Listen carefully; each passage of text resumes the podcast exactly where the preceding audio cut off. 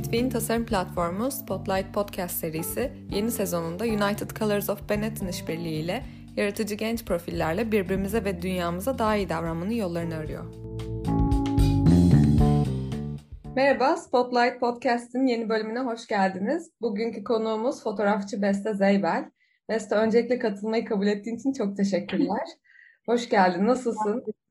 Merhabalar, hoş bulduk. Valla benim de pandemi boyunca şimdiye kadar gelen ilk podcast'i kabul ettim. Daha doğrusu ilk, ilk kez kabul ettim. Çok fazla geldi. Genelde çok tercih ettiğim bir şey değil ama bayağı baktım yaptığınız şeylere. Gayet e, renkli ve iç açıcı konuklar var. O yüzden bu sefer dahil olmak istedim ben de. Çok teşekkürler. Beste e, bilmeyenleriniz için şahane fotoğraflar çekiyor. Ee, önce biraz seni tanıyarak başlayalım mı Beste? Fotoğrafa e, olan tutkun nasıl başladı? Nasıl keşfettin? E, fotoğrafa olan tutkum bayağı e, küçük yaşta başladı. E, dedem bir tane, birçok fotoğrafçının böyle bir hikayesi vardır. Annesi babası ya da ailesinden bir fotoğraf makinesi hediye eder ve öyle başlar. Benim de öyle tipik bir hikayem var. Dedem eski bir Zenit e, cam objektifli Rus yapımı bir Zenit makine hediye etmişti bana. 15-16 ee, yaşlarındaydım. O zaman başladı. Zaten akabinde Güzel Sanatlar Lisesi resim bölümüne kazandım. Orada da derslerimiz vardı. Karanlık oda vesaire derken bir anda kendimi için içinde buldum ve yani lise hayatım boyunca hep çektim. Ee, arkadaşlarımı çekerdim giydirip ee, işte still life'lar çekerdim. Daha sonra e, üniversitede de yine güzel sanatlar grafik tasarıma girdim. Orada da fotoğraf derslerimiz vardı. Benim fotoğraflarımda fotoğraf, grafik ve fotoğraf hep yani grafik vardır hep fotoğrafların içinde. Hep o zamanlardan geliyor. Yani e, resim ve grafik okuduğum için altyapımda hep e, çok temelden öyle bir görsel bir dünya var. E, onun fotoğrafla birleştirince bugünlere geldim. Çok erken başladım. Fotoğraflarda kullandığın stil hem çok sade hem de çok etkileyici. Final bir kare görüyoruz ama onun arkasında çok uzun bir çalışma süreci oluyor eminim. E, o süreçten biraz bahsedebilir misin? Setleri nasıl kuruyorsun, nasıl kurguluyorsun?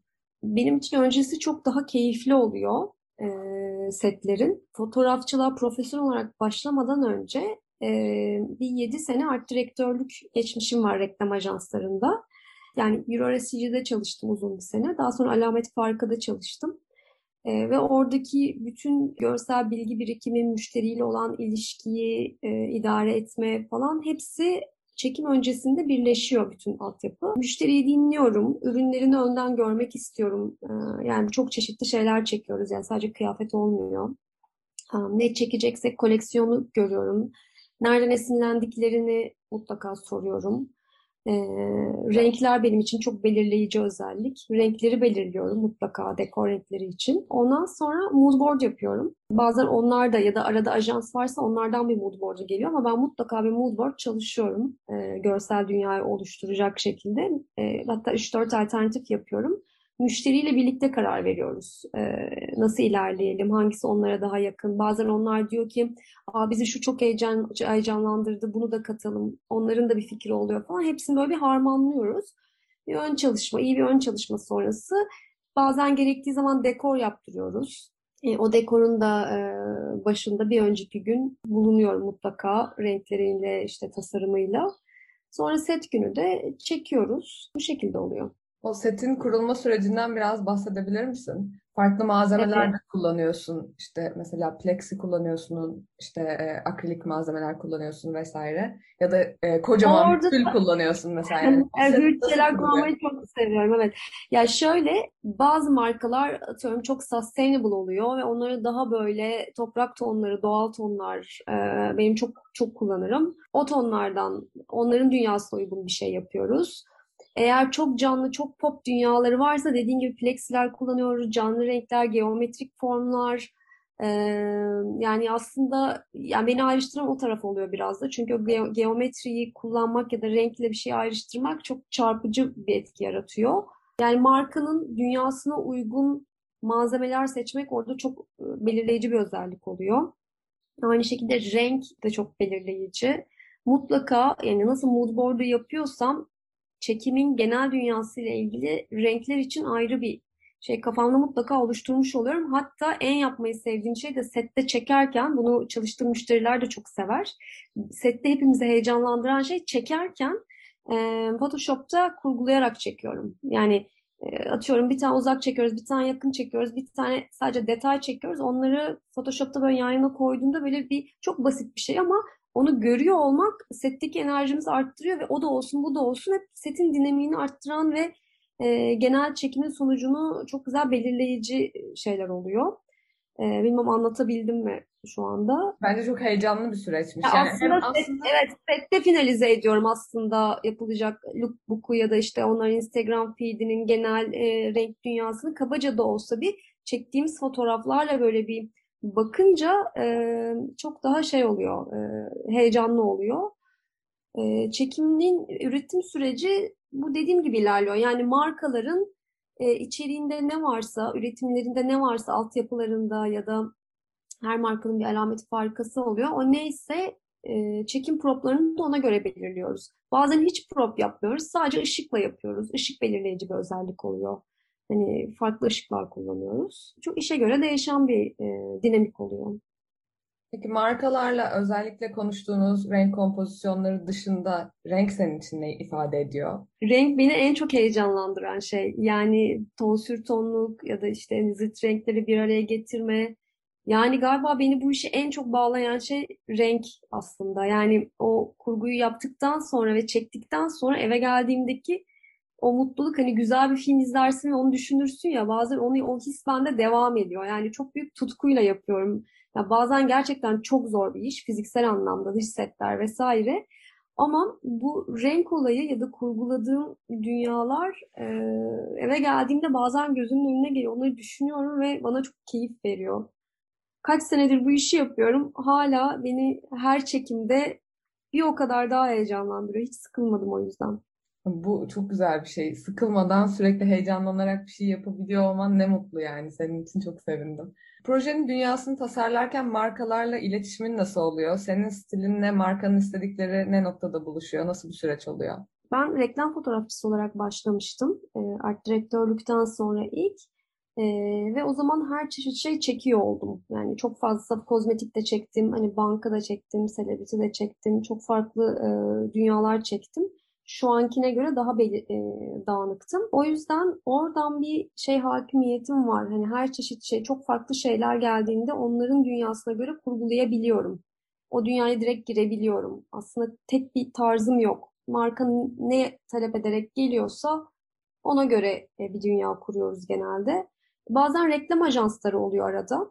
E, Zaten belirlenmiş bir dünya oluyor. Hani art direktörler belirliyor oluyor. Benim ben ona sadece o zaman ışık katarak giriyorum. Bazen geliyorlar reklam ajansları da bunu çok diyor oluyor. Hani biz bir şey yaptık ama dünyasını sen kur diyorlar. O zaman hani hep birlikte bir şey yapıyoruz. O gelen talebe göre değişen bir şey oluyor. Yani e, ben şey bir fotoğrafçı değilim. Çok dünya kurmayı sevdiğim için e, sadece benim dünyam olsun konusunda çok hani baskın olmamaya çalışıyorum. Mutlaka karşılığındaki ne istiyor, e, onu çok iyi anlayıp hani nokta atışı onların hedef kitlesine göre e, dünyalar kurmak her zaman daha sağlıklı oluyor ve bu konuda çok uyumlu çalışıyorum genelde. Çünkü dediğim gibi çok yani sadece moda değil çok farklı alanlardan da müşteriler geliyor. Buradaki en büyük faydayı da şeyden görüyorum. E, Alameti Farika'da art direktör olarak çalışırken müşteri temsilcimiz yoktu. E, müşterilerle biz fikri satardık. Müşterilerden de yorumları alırdık. Ve orada böyle bizi inanılmaz geliştiren bir şey vardı. Hani biz de ikna oluyorduk. Onları da ikna ed- etme şeyimiz e, çok gelişmişti. O yüzden o bu işimde çok yaradı bana. Yani hani fotoğrafçıyım ama aynı zamanda reklam dünyasından o şeye hakim olduğum için müşterilerle olan ilişkimde dediğim gibi biraz dinleyerek, anlayarak daha uyumlu ilerliyorum. Üretimlerinde ilham aldığın, başka fotoğrafçılar takip ettiğin başka fotoğrafçılar var mı? Varsa birkaçını sayabilir misin bize? Var tabii ki. Bunlar benim bu işe başladığımdan beri e, ya da tutkum oluşmaya başladığından beri hep takip ettiğim isimler. Vivian Sassen vardır, Hollandalı fotoğrafçı. Bana yapılan en büyük iltifatlardan biri hep ona benzetilir fotoğraflarım. Ben çok çok mutlu olurum. Çünkü çok büyük hayranıydım. Yani hep onun kurduğu dünyaların içine girmek isterdim baktığımda fotoğraflarına. Ee, Vivian Sassen var. Tim Walker'ın dünyalarını çok severim. Tabii ki yani David e, Bailey'nin ışığını, portrelerini daha fotoğrafik anlamda beğendiğim bir fotoğrafçı. Ee, çok var yani liste çok uzun gidiyor tabii. Ee, yönetmenler, filmler çok bende etki bırakıyor. O konuda da kim söyleyebilirim? Tarsem benim için önemli bir yönetmen. Onun kurduğu dünyalara daha yani üniversitede izlediğim filmlerinden hani The Fall onlar şu anki çektiğim fotoğraf dünyalarında çok belirleyici filmler. Yani onların etkisinde çok çok kaldım. Ee, o tam bu tutkumun oluştuğu dönemde onları izlediğim için defalarca defalarca defalarca şu an e, kurduğum dünyalarda hala orada kaldım diyebilirim. Peki senin gibi e, fotoğraf tutkusunu mesleğine dönüştürmek isteyenlere nasıl bir öneride bulunursun? Benim mesleğim aslında başkaydı. Sadece çok çocukluktan gelen bir tutku olduğu için e, buralara geldim. Bazen yani iyi bir asistanlık süreci geçirmeleri gerekiyor. E, bu çok önemli fotoğrafçılıkta. Şu anki e, gençlere yani gözlemlediğim kadarıyla benim dönemimdeki şu anda var olan e, bilinen bütün fotoğrafçılar yani bizim jenerasyonumuzun biz çok çok e, sürünerek çalıştık. Yani 20'li yaşlarımızda gerçekten e, çok büyük bir tutkuyla yaptığımız için yorulmazdık. E, her şeyi yapardık. Yani kendi kendime çok fazla proje yapardım. Yani bir kazanç beklentisi olmadan bir şeyleri yaptığında sana bir şeyler geliyor. Yani şu andaki bana bununla ilgili çok soru geliyor. Hatta çok fazla asistanım olmak isteyen e, insan yazıyor. Hani bu süreci nasıl geçiriyoruz, nasıl yapıyoruz falan. Şu anda e, gençleri diyeyim biraz şey görüyorum. Bu tutku tutkuyla değil de sadece çok popüler bir iş olduğu için yapmak istiyorlar gibi algılıyorum. Ya da sadece bana asistanlığa gelmek isteyen insanlar gözlemlediğim kadarıyla Öyle hissediyorum. Ee, bir asistanlık süreci özetlemek gerekirse geçirsinler ve sürekli proje üretsinler. Yani sürekli e, Instagram'a fotoğraf çeker gibi değil de bir dünya kurup bir an yakalayıp e, onu seri halinde yapmak. Yani bir şeyi çektim değil, e, çiçeği çektim değil. Mesela onu farklı açılardan, farklı kadrajlardan, uzaktan yakından koyup kompozisyonlar yapmak böyle böyle tabii ki bir de çok fotoğraf bakmak yani en önemlisi çok çok fotoğraf bakmak çok okumak bunlar olur. Ben şeyi de merak ediyorum ya çekerken nasıl görüyorsun? Yani sen fotoğraflarını e, kurguladığın süreçte etrafına baktığında da aslında o e, kurguladığın dünyaya bakar gibi o gözle mi bakıyorsun?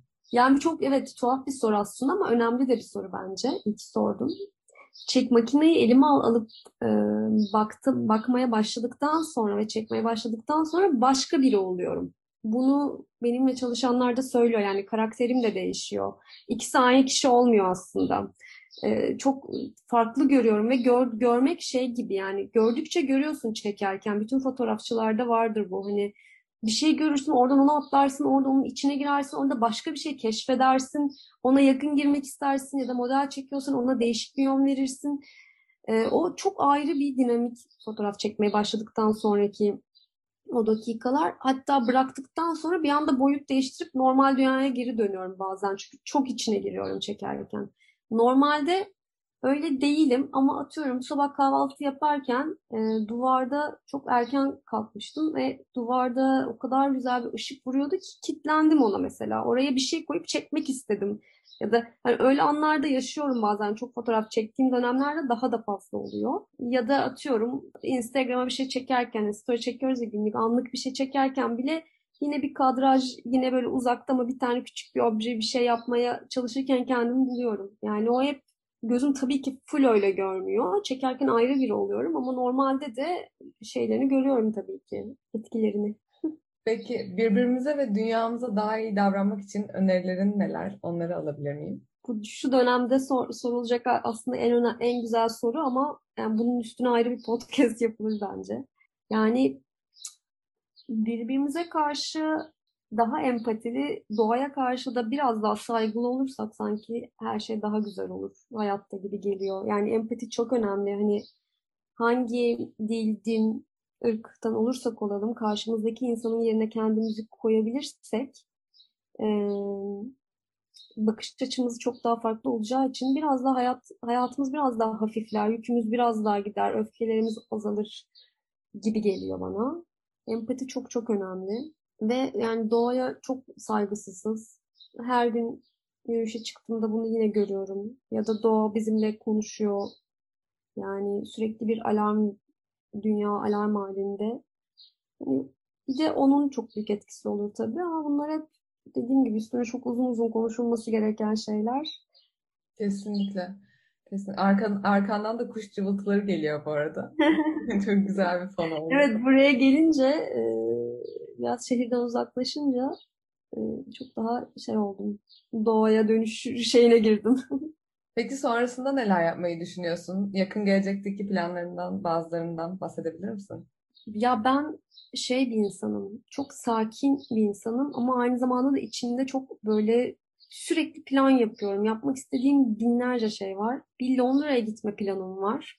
Ee, ama bu pandemide bir buçuk yıldır böyle iki yıldır bulunduğumuz yerde olduğumuzdan dolayı da biraz daha um, fikirlerim değişmeye başladı kariyerle ilgili. Ama o da yapmazsam içimde kalır gibi geliyor. Ee, onun dışında biraz daha fotoğraf anlamında kendime bir şeyler çekmek istiyorum. Çünkü aslında baktığımızda baktığımda ben çok uzun zamandır fotoğraf çekmiyorum. Hani e, proje anlamında kendime hani bu az önce gençlere verdiğim tavsiyeyi ben aslında uzun zamandır kendimle ilgili çok fazla yapmıyorum. E, pandeminin başında minik bir sergi açmıştım. Onu yoğunlaştıracaktım tam pandemi oldu ve onu yapamadım. Onu biraz daha geliştirmek istiyorum. Yani işin sanat tarafını biraz daha yoğunlaştırmak istiyorum. Çünkü çok fazla fotoğraf çek yani iş anlamında çok çekiyorum ve çektikçe de kendimden biraz uzaklaşıyorum. Ee, onları yapmak istiyorum. Çok çok şey var. Yani e, enerjim her gün ikizler burcu olduğumda mı bilmiyorum ama her gün başka bir karakterle kalkıyorum bu ara. o yüzden yani bu soruya net tam net bir şey söyleyemiyorum sanırım. Seni iyi anlıyorum. Benim de yükselmişler. Gerçi dönemsel de yani tabii ki de pandemiden dolayı hepimizin planları değişti, hedefler değişti. Bazı şeyler küçüldü, bazı şeyler büyüdü plan anlamında kafamızda. O yüzden yani ne olacağımız, ne yapacağımız bayağı bir şey şu anda belirsiz durumda. Evet, hepimiz aynı belirsizliğin içindeyiz. Ama bence e, kendine dönmek ve kendin için üretmek iyi bir yöntem gibi duyuluyor. Evet, onu istiyorum çok bakalım. Peki o zaman bölümün sonuna geldik Beste. Katıldığın için çok teşekkür ederim tekrardan. Ben teşekkür ediyorum Özge. Güzel Umarım dinleyenler için ilham verici bir sohbet olmuştur. Ee, seni şu an tanıyanlar için de e, Instagram'ını da söyleyeyim. @bestezeybel olarak e, bakabilirsiniz. Çok teşekkürler Beste katıldığın için. Ben teşekkür ederim. Bir sonraki bölümde görüşmek üzere o zaman. Hoşçakalın. Between tasarım platformu Spotlight Podcast serisinin bu bölümünü dinlediğiniz için teşekkürler. Bir sonraki bölümde görüşmek üzere. Thank you